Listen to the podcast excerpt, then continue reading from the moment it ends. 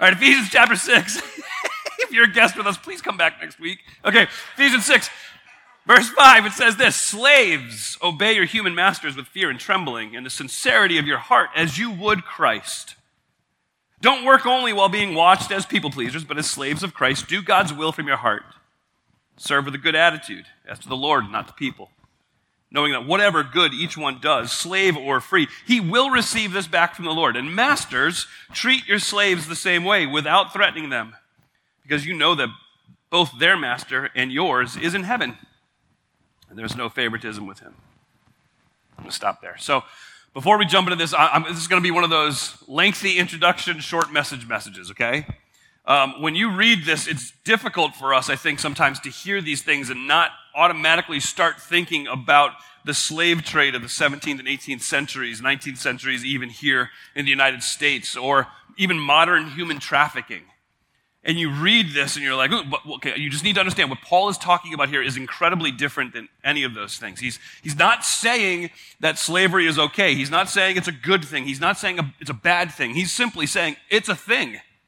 It's, it's a thing and a reality, and they need to know how to live within the constraints of that, those relationships, right? So, okay, so, so just make sure you, you didn't hear something I didn't say. I did not say it's a good thing.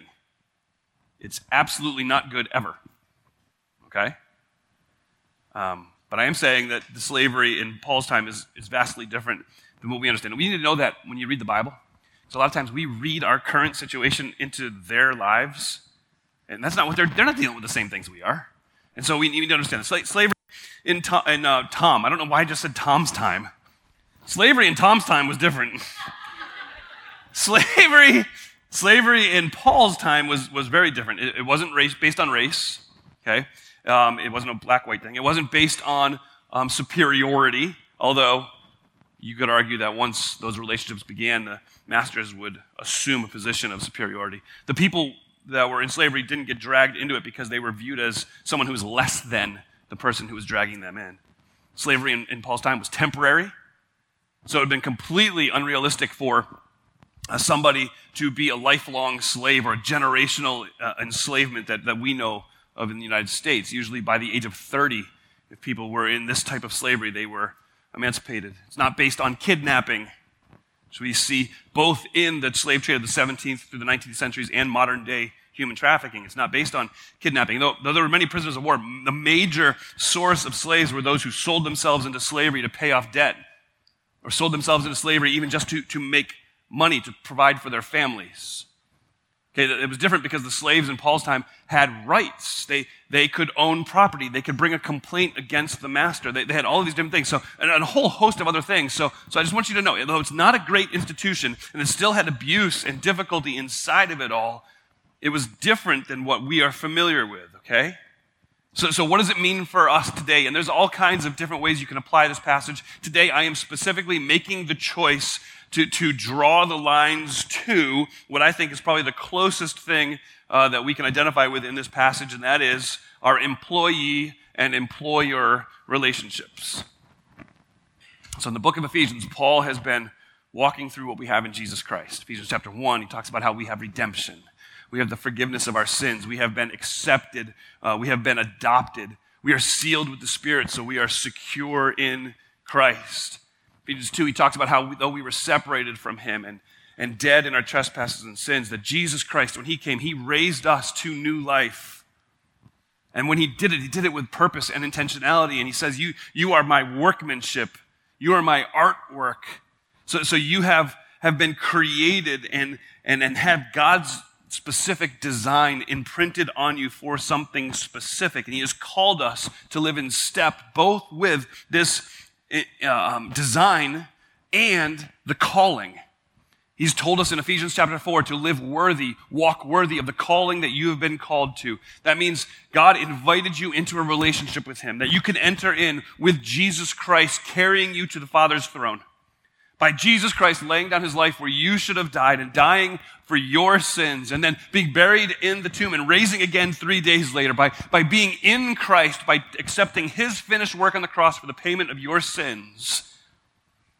God has invited you into a relationship with him. And Paul says, now you should live like it. So you should live. That, that should affect every area of your life. That, that work of Jesus doesn't just affect what you do on Sunday morning.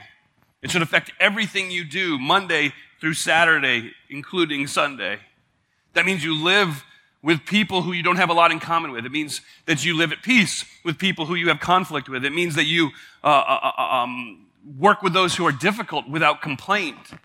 Um, it means you live in a constant state of being controlled by the Holy Spirit. Nothing else. No other external controls. The illustration he uses, Ephesians 5, don't be drunk with wine. Be intoxicated with the Holy Spirit. But I think we can apply that different ways. Don't be drunk with caffeine. We talked about that. I'm still repenting. Don't be drunk with, with chocolate.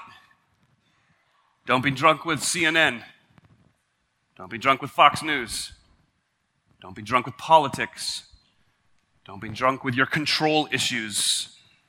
You, know, you be controlled by the Spirit and only the Spirit. And when the Holy Spirit controls you, the fruit that comes out of that is unthinkable joy, a robust thankfulness, and the ability to submit yourself to other people within those relationships, those meaningful relationships. And then he applies all of those submissions and says, that means you're going to submit yourself to your spouse. You're going to submit yourself to your parents. You're going to submit yourself to your children. And then today, to those who you are intertwined with on a daily vocational basis, to your boss, to your employees.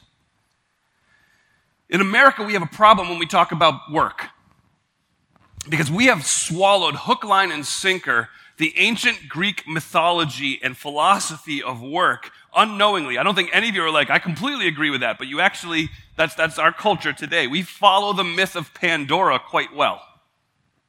And I don't mean the app on your phone.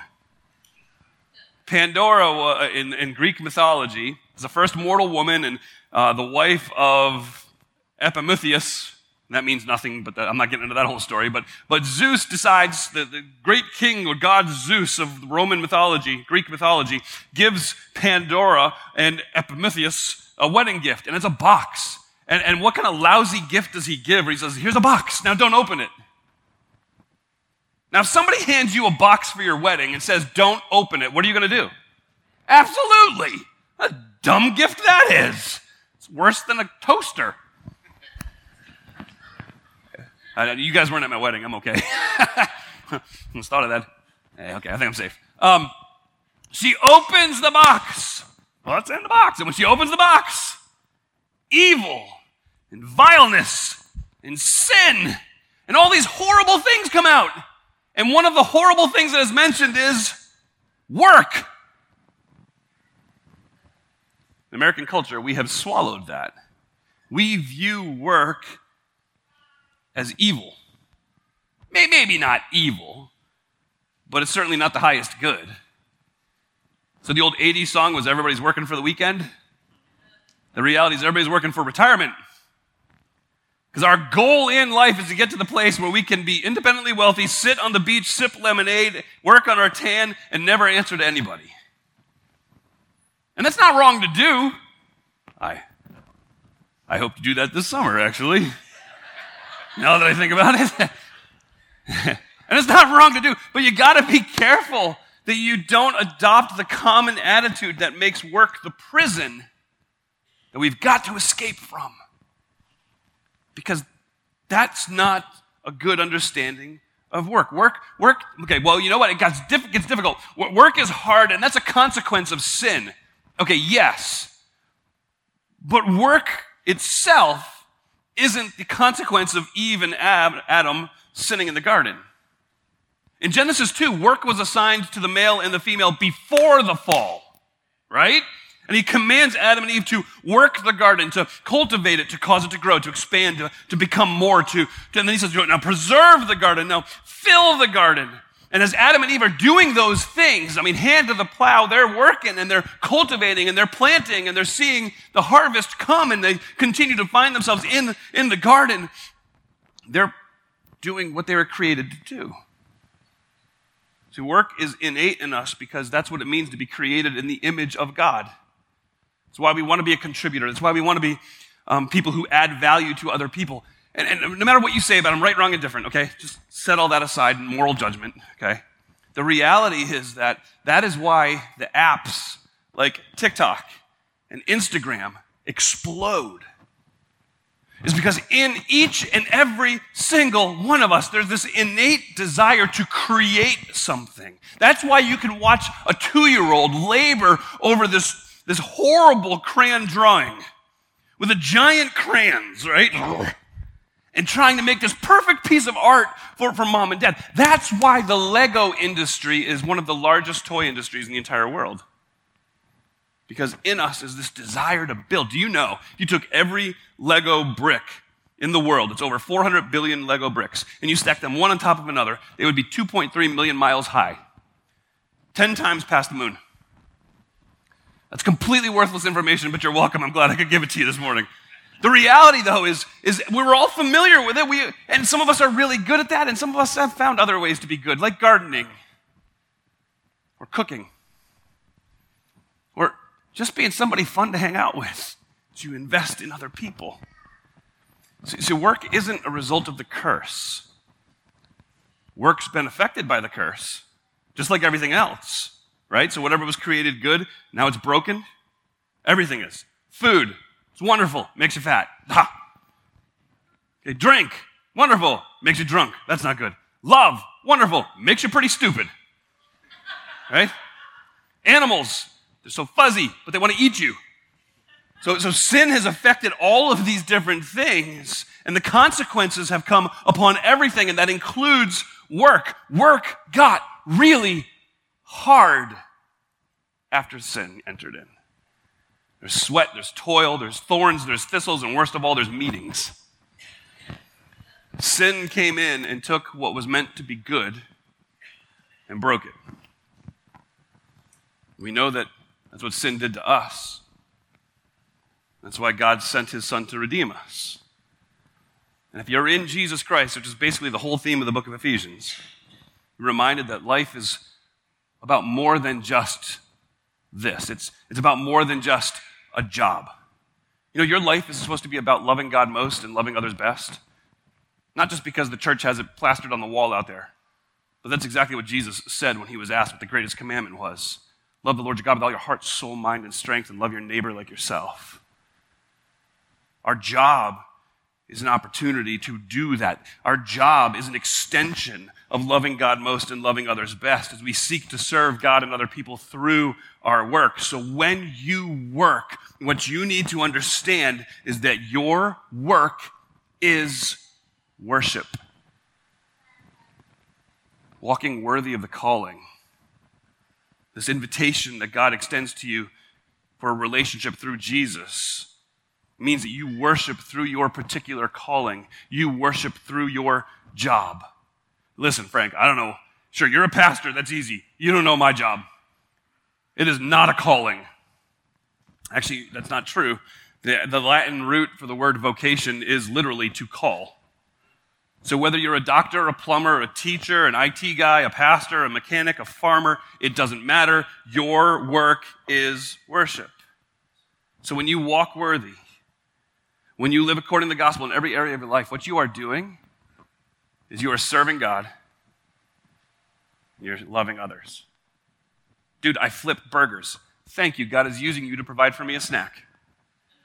I wash dishes. Well, thank you. God is using you to keep me from getting sick. I'm a farmer. Well, thank you. God is using you to milk his cows. I'm a mom. Oh, thank you. Because you are putting up with all kinds of unspeakable things for the good of our communities and world. This job is our assignment that God has given to us. So when you work, as Paul says in verse 7, you do it with a good attitude as to the Lord, not to people. Because when you work, that's who you're doing it for. All right, Frank, I hate this job. What if I have a horrible boss? What if I just want to do something else? Oh well. I'm just kidding. That, was, that, was, that reaches the lamest joke of the history of Uniontown. You're, you're in luck. God speaks to you if you hate your job. You have a horrible boss and you want to do something else. 1 Corinthians 7, Paul is talking to slaves. He says, Are you a slave? Don't worry about it. Serve Christ with your slaveness. But don't be foolish. If you have an opportunity to be free, take advantage of it. 1 Corinthians 7. He lays that out real, really clearly. If you have a chance for a new job, a better job, a job that pays, a job that is in your field, a job with a better management, better supervisor, a job that's going to align with your, your, your belief system even better, then, then by all means, take advantage of that, that freedom to move to another job. But hear this, without that opportunity, serve Jesus where you are. It doesn't matter how hard it is. Jesus put you there in this season and he is there with you. He's the one you're working for. Serve with a good attitude as to the Lord, not to people. You're not working for a CFO, a CEO, a boss, a manager, a VP, a, a president, any of those. You're working for Him. And He is worthy of your worship in this moment. So serve in your workplace. He says, with the, the right attitude. What does that look like? He uses some of the words here in verse 5. Obey your human masters with fear and trembling. I think terror is taking it too far for sure. The fear and trembling is a reverence or a deference, a, go figure, a submission. It's a deep respect of the position that motivates our work ethic. It's understanding that, that your boss is in that position and it deserves your respect. The position does. He says, serve in the sincerity of your heart. I love that one. Some of the favorite people I've ever worked with or worked for who, or who I had the pleasure of being their supervisor were those people who worked with sincerity of heart. The idea of sincerity of heart is simpleness. What you see is what you get. Nothing flashy, just does what's right. Doesn't look for the crowds, just says yes or no. There, there's a lack of deception in their motives. There's, a, there's absolutely no politicking in their conversations at work sincerity of heart, a simplicity. We serve with the right attitude, both with fear and trembling, sincerity of heart, and not as eye pleasers. I don't think I have to spend a lot of time on this one because we're all familiar with what that looks like. Not somebody who's serving to be seen. You do know that how you act when your boss turns their back is just as important, if not more so, than how you act when they're standing there. And, and what Paul is saying is the gospel the reality that Jesus Christ died for your sins and He's rescued you, redeemed you, ransomed you, He's protected you, He's promised you an inheritance and a hope, and He has saved you from death to life, and He has He's given you a, a made you His workmanship to accomplish certain things, and you're supposed to walk worthy. That gospel is supposed to impact and affect every area of your life, even your employment. So that means when you go to work, you do it for the glory of God, not for the glory of man. So, what does that look like? You do your best when no one's looking. You are a person who is ma- marked by honesty in all of your dealings. Integrity. That means doing what's right even if it's going to cost you. You treat your boss with respect and honor even if they don't deserve it. You treat your boss with honor and respect even if they aren't around. You avoid grumbling. You avoid complaining. You're not whining and complaining and moaning to your coworkers or, or people who aren't part of the problem. And then, so radical, Paul would flip this and say, so all of those things he's talking to slaves about, and all of those things he's talking to the employees about, he then flips it. He says, You masters, treat your slaves the same way. So take all of those things and just apply them over here to the boss. If you happen to be the boss, do it with fear and respect. Do it with sincerity of heart. Do it with uh, not as a man pleaser, not as, as somebody who's trying to work to be seen. Instead, do it to serve other people well. And he says he adds something to it without threats. Without threats. What is, why does he add that? I, I think because the, in the insecurity of leadership at times, when you feel like you're not in control, but you've got to flex a little, you throw out a threat here and there. Now, please don't hear this. That's not saying, hey, if you don't do your job, I'm going to have to write you up. You can write somebody up and still do it with integrity and humility. You can write somebody up at work and still do it with the right attitude. You just got to do it through the lens of worship. The relationship that, that Paul's talking about in our vocation goes all the way back to the one man standing where there was once two this unity, this mutual submission to one another. That's what our workplaces should look like a place where everybody is outdoing one another and showing honor. But what if nobody else does, Frank? What if they don't? We'll go back. To last week. Um, Fathers, don't provoke your children to wrath, but bring them up in the nurture and admonition of the Lord. Well, Frank, what if, what, what if I do that and it doesn't work? Okay, first of all, I would question if you actually did that if you asked like that. And secondly, did he say only do it if you see the fruit right now? No. Hard obedience is the obedience where you don't get to see the fruit explode off the tree immediately, which is why we have Galatians 6. In due season, you will reap if you don't give up.